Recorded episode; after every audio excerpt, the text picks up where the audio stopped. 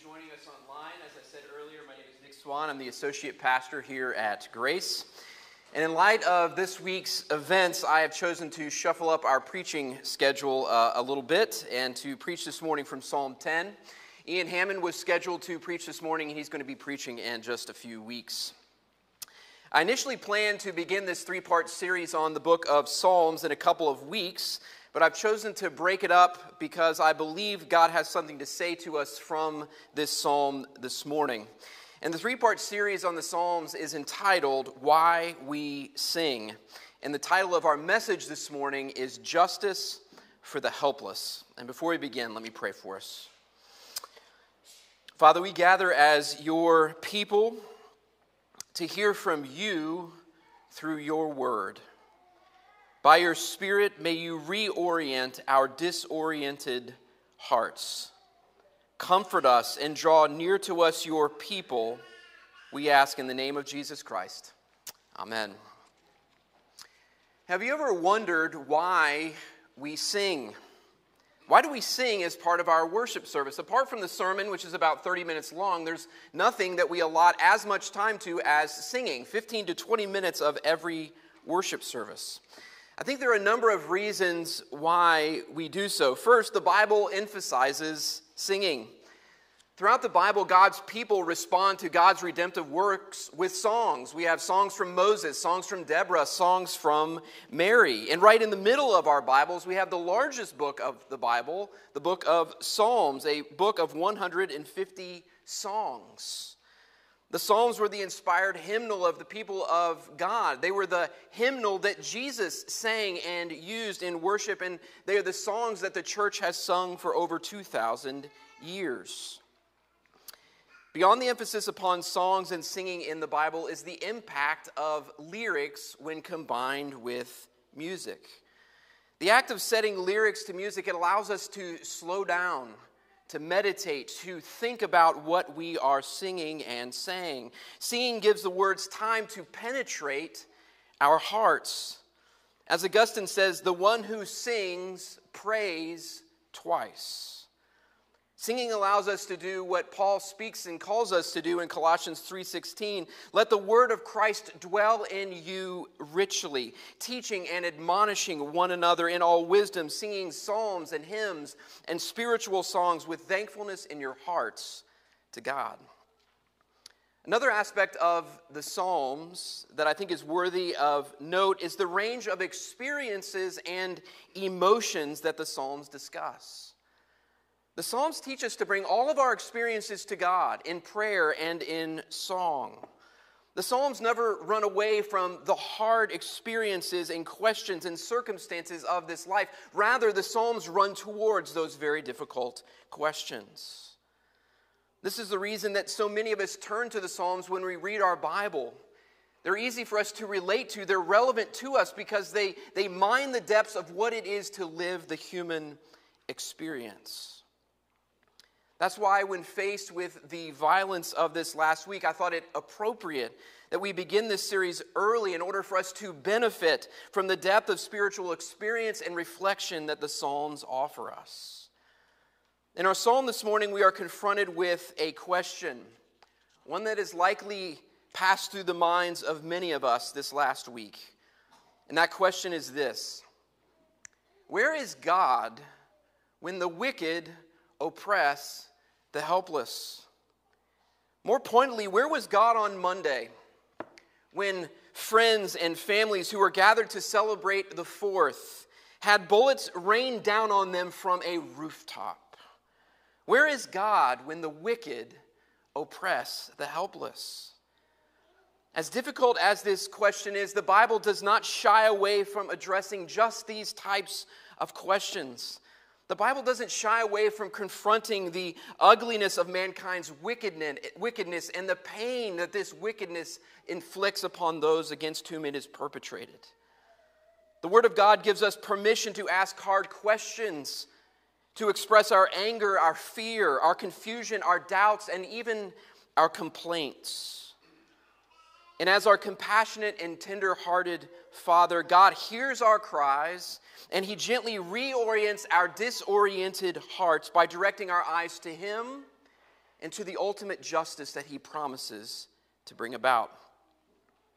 The main point this morning is this God calls us, us the helpless, to entrust ourselves to him, believing that he will ultimately bring about justice. God calls us, the helpless, to entrust ourselves to him, believing that he will ultimately bring about justice.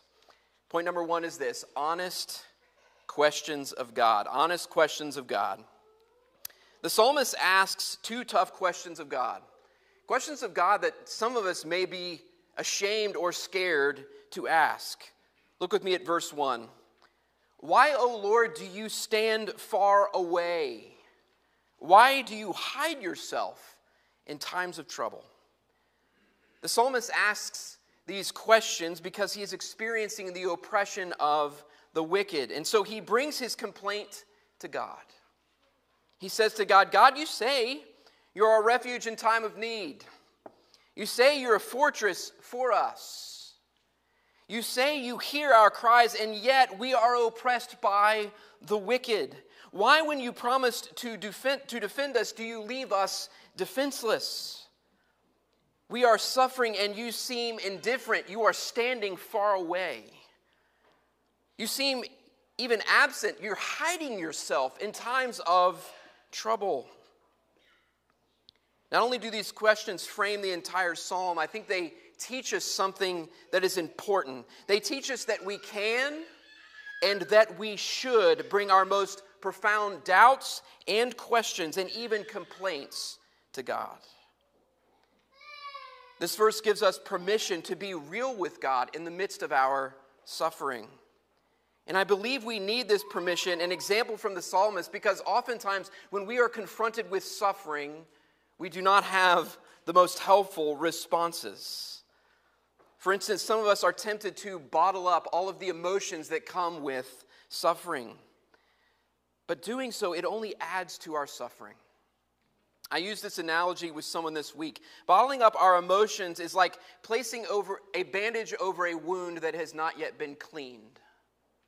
For a moment, it seems expedient. You can hide the wound, but ultimately, what's going to happen is it's going to fester and become infected, and the wound, which was already bad to begin with, is only going to become worse. But as we all know, if you've had a child who's had a wound, cleaning a wound causes more pain in the moment. But what do we tell the child? I've got to clean it, otherwise, it's going to be worse. I know it hurts, but we have to clean it first before we can bandage it and it can be mended acknowledging the depth of our emotions, pressing into them, bringing them to God and to one another, although painful, is what allows us to clean and to bandage our spiritual and our emotional wounds properly so that we can be, begin to process and heal. Others of us are tempted to direct our emotions in a horizontal response. You've seen this, you might have engaged in this. How should we change policy? We debate the policies. Look for someone to blame.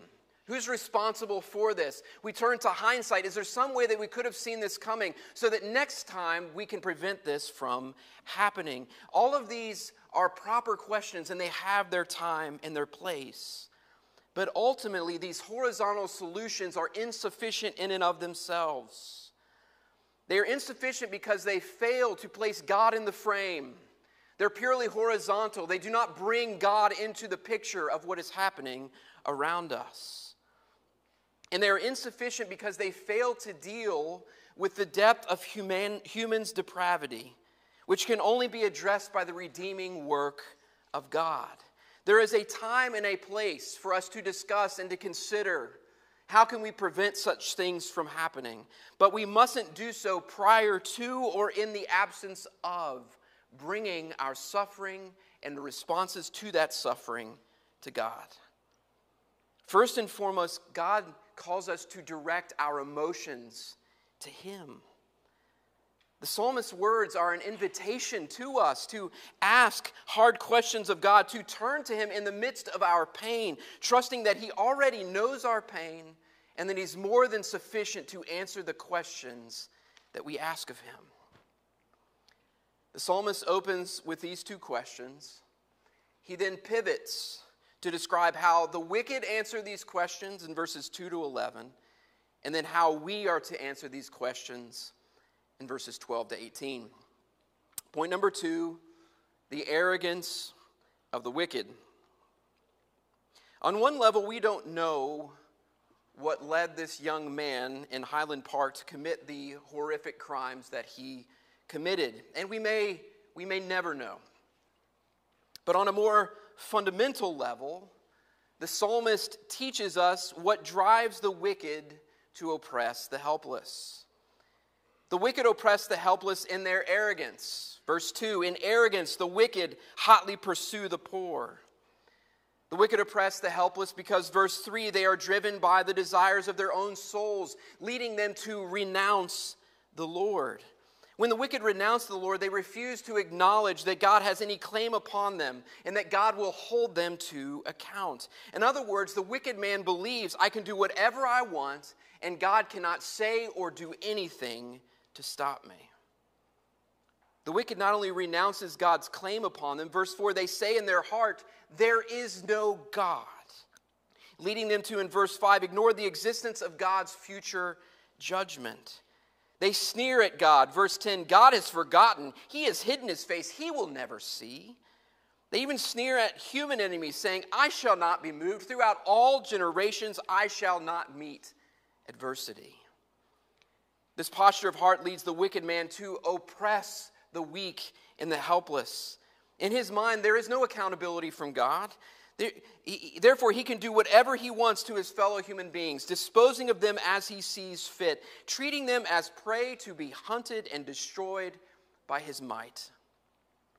Look with me at verses 7 through 10, where it describes how the wicked then prey upon the helpless. His mouth is filled with cursing and deceit and oppression. Under his tongue are mischief and iniquity. He sits in ambush in the villages. In hiding places, he murders the innocent. His eyes stealthily watch for the helpless. He lurks in ambush like a lion in his thicket.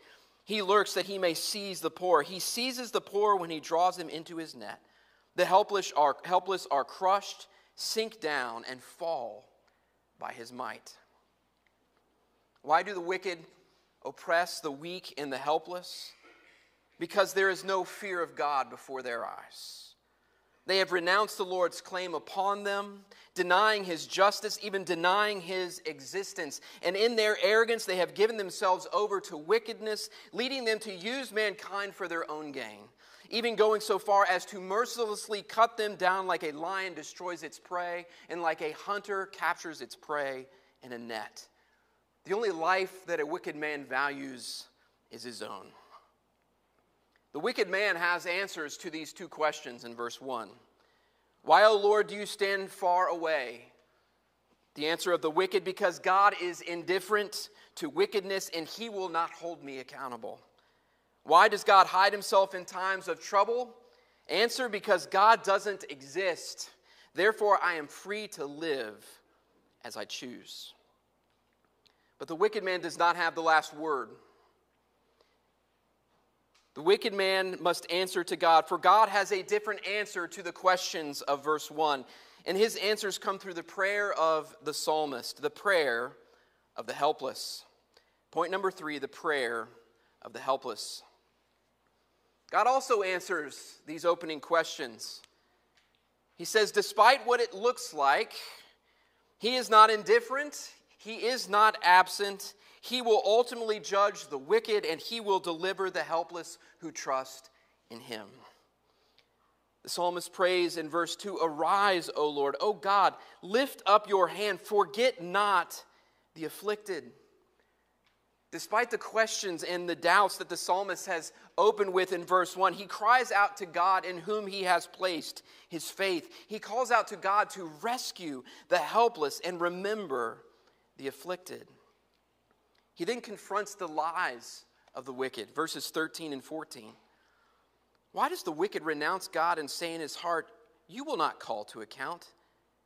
But speaking of God, but you do see. For you note mischief and vexation, that you may take it into your hands. To you the helpless commits himself. You have been the helper of the fatherless. Friends, despite what it may seem, God was not far off on Monday. He did not hide himself in this tragic moment. He is not indifferent to evil. Our God saw it all, and He notes each and every one of these sinful acts. He is counting each and every one of them, and He will act. He will take matters into His holy and all powerful hands. God will act to judge the wicked and vindicate the helpless. He is the helper of the fatherless, He is the helper of the helpless. And make no mistake, we were helpless on Monday. In a moment of celebration and joy, in a moment when families were gathered, men and women, children, grandchildren, and grandparents, a wicked man mercilessly mowed down people with bullets. In that moment, helpless people fell to the ground, lifeless and injured. Helpless people ran for cover, abandoning all of their belongings, taking shelter behind buildings, cars, even in dumpsters, anywhere they could find to flee from the bullets that were raining on them. We felt our helplessness in the hours that followed, sheltering in our homes, not knowing where this man was or what he planned to do. We felt helpless when it sank in that many of us were gathered at parades throughout the surrounding villages, parades just like the one in Highland Park. When we realized this could have happened to any of us. We felt our helplessness when this violence shattered our sense of safety. Even here, even here, wickedness can befall us at any moment without warning or the ability to defend ourselves. Is no place safe? But it's in our helplessness that God calls us to commit ourselves to Him. Verse 14, to you the helpless commits himself. And this word commit here, it's stronger than it first implies. It's not just to commit ourselves, it is to abandon ourselves to God. When we feel utterly helpless and we have nowhere to turn, God calls us to abandon ourselves to Him. Like a terrified child runs to the arms of a parent, we in our helplessness are run to run to the arms of God, who will ultimately call all wickedness to account and will eradicate wickedness from the world. In this committing of ourselves to God, it is rooted in our belief that God hears us and will help us. Verse 17, O Lord, you hear, He hears the desire of the afflicted. You will strengthen their heart. You will incline your ear to do justice to the fatherless and the oppressed, so that man who is of the earth may not may strike terror no more. God is not distant from us. He is not deaf to our cries. In the midst of our suffering, He will strengthen us. In the midst of our suffering, He hears our cries for help and He will bring about justice on our behalf. Committing ourselves to God is also rooted in our belief in the life, death, and resurrection of Jesus Christ.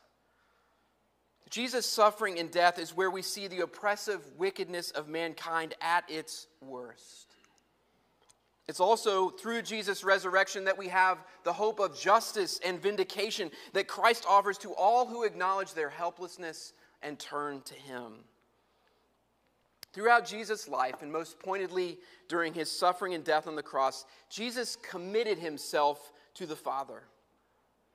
Jesus willingly made himself helpless, handing himself over to wicked men, because he knew that in so doing, he was ultimately entrusting himself to the Father.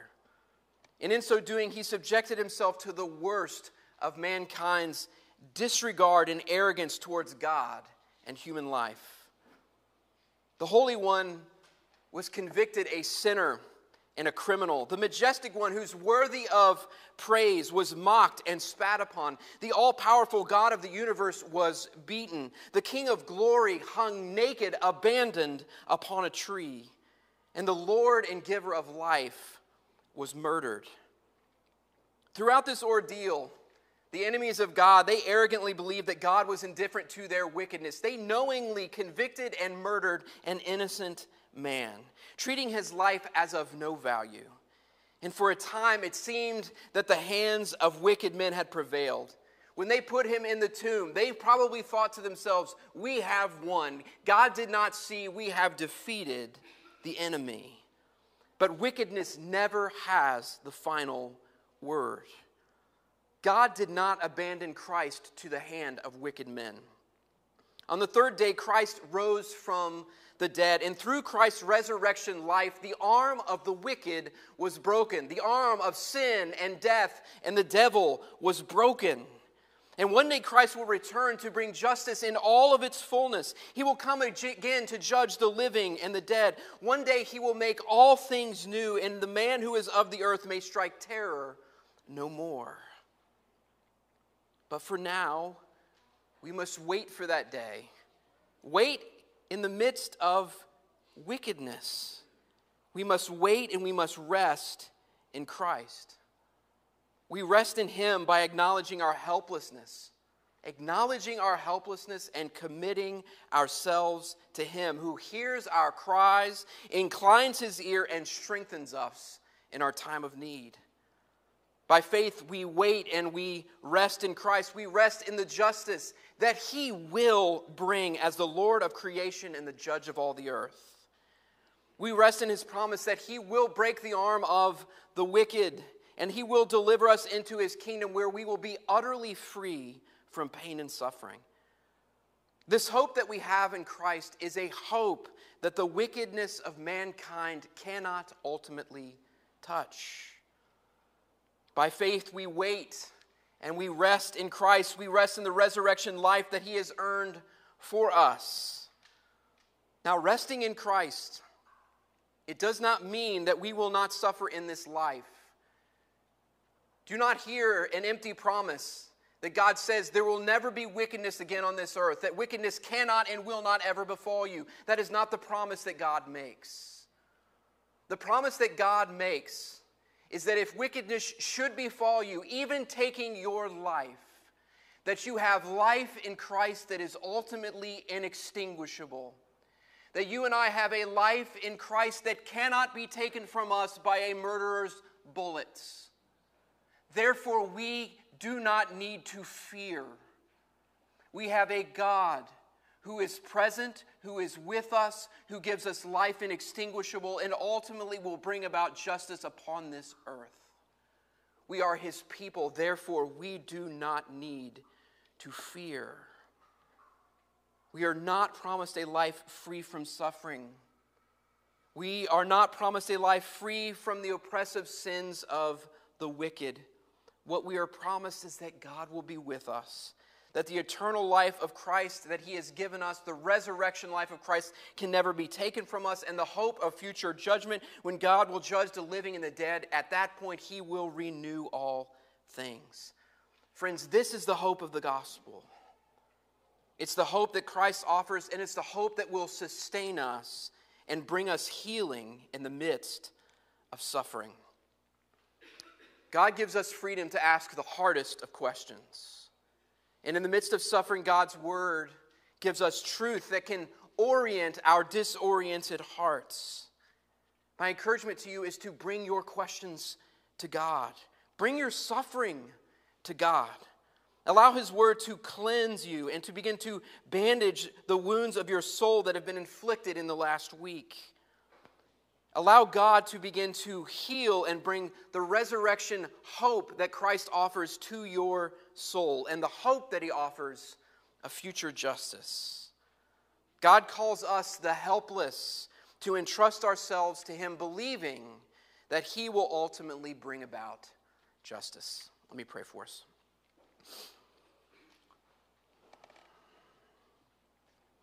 Father, I pray that you would be present by your Spirit and that you would comfort by your word.